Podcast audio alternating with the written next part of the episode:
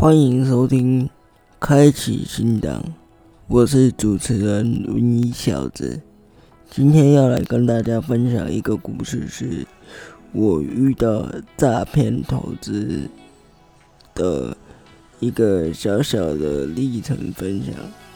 有一天，我接到朋友 A 的来电，朋友 A 跟我说。他最近有个投资管道，你想不想知道？问我何时有空。我跟朋友 A 回答：我假日可以。怎么了吗？他说他想要让我了解一下那个投资管道，说他在这个投资管道上有赚一些钱，问我有没有兴趣。跟他了解，我想说稍微了解一下。后来他就我就问他说怎么玩啊？我想要了解深入一点。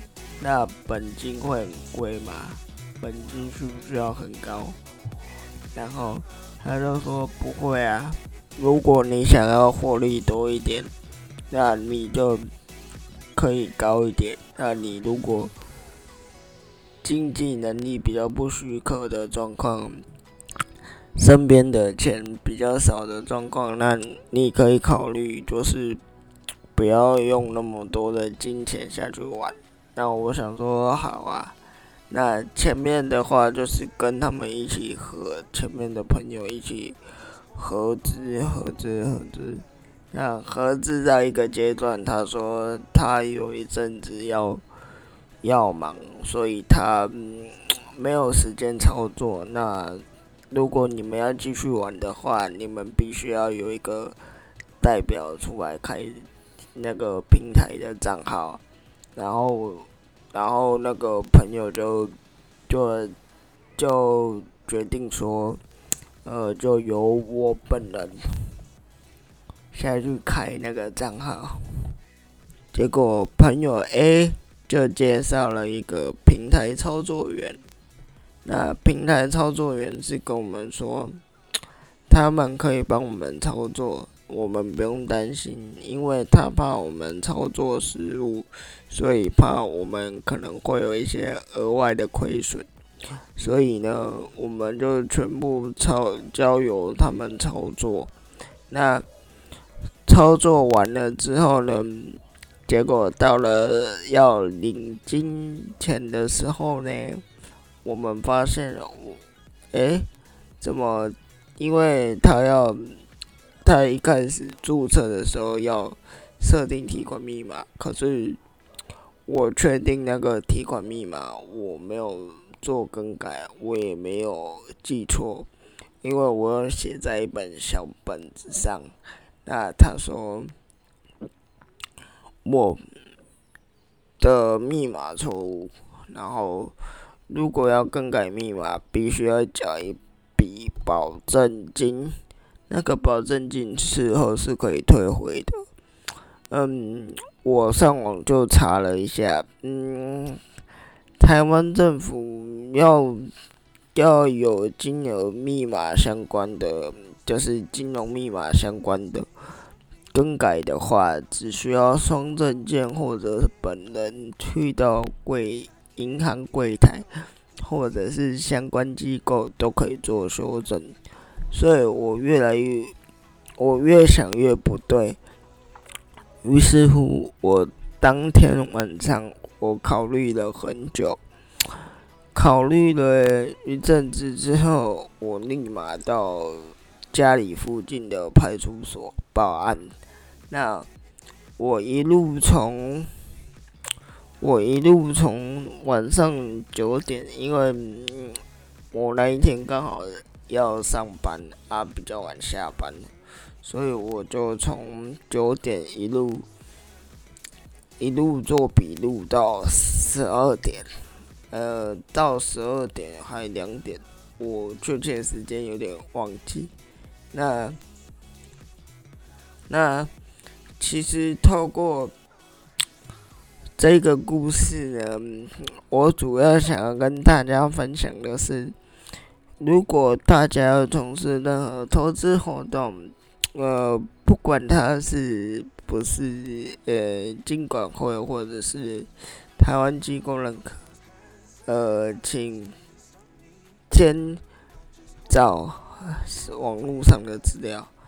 我当初就是因为太相信那个朋友 A，所以我没有查那个平台的相关资料，我我疏忽掉了这一个动作，那疏忽掉了这个动作，导致我现在要走法律程序，那对方也跟我一直要钱，因为。因为它平台是需要一些手续费，所以你没有出金，他拿不到手续费，所以他一天到晚来一直跟你问：“哎，你钱领出来了没？你钱领出来没？”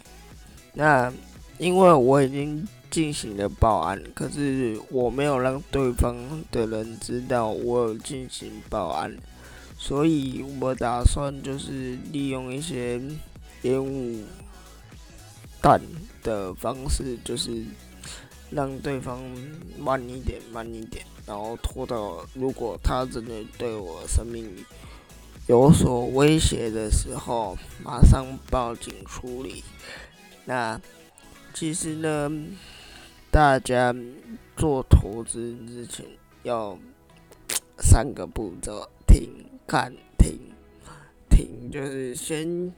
停下来考虑一下，就是他这样的呃，可能投资管道的玩法，呃，再就是他的投资的嗯项目合不合理，这个是题。看的话，就是先观望一阵子，不要朋友跟你说什么，你就先去做。虽然我前面是跟住，也是算观望的一种，可是如果，呃，他是故意要给你养套杀，养套杀就是先让你前面先尝一些甜头，你前面甜头尝的不错的时候，他会直接给你进行就是后面的套牢跟把你给杀掉，那其实。这一件事情，我会想要跟大家去做分享的原因啊，其实很简单的一个原因啊，其实就是就是那个到最后呢，其实不管哪一种投资工具，都有一定的风险，那也有一定呃诈骗的风险。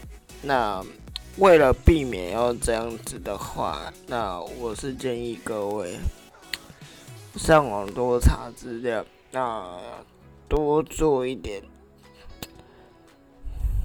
嗯思考，就是尽量不要太冲动。我当初就是比较稍微冲动一点，那。嗯，因为这一次是跟朋友合资，那损失的金额我就不详细公布了。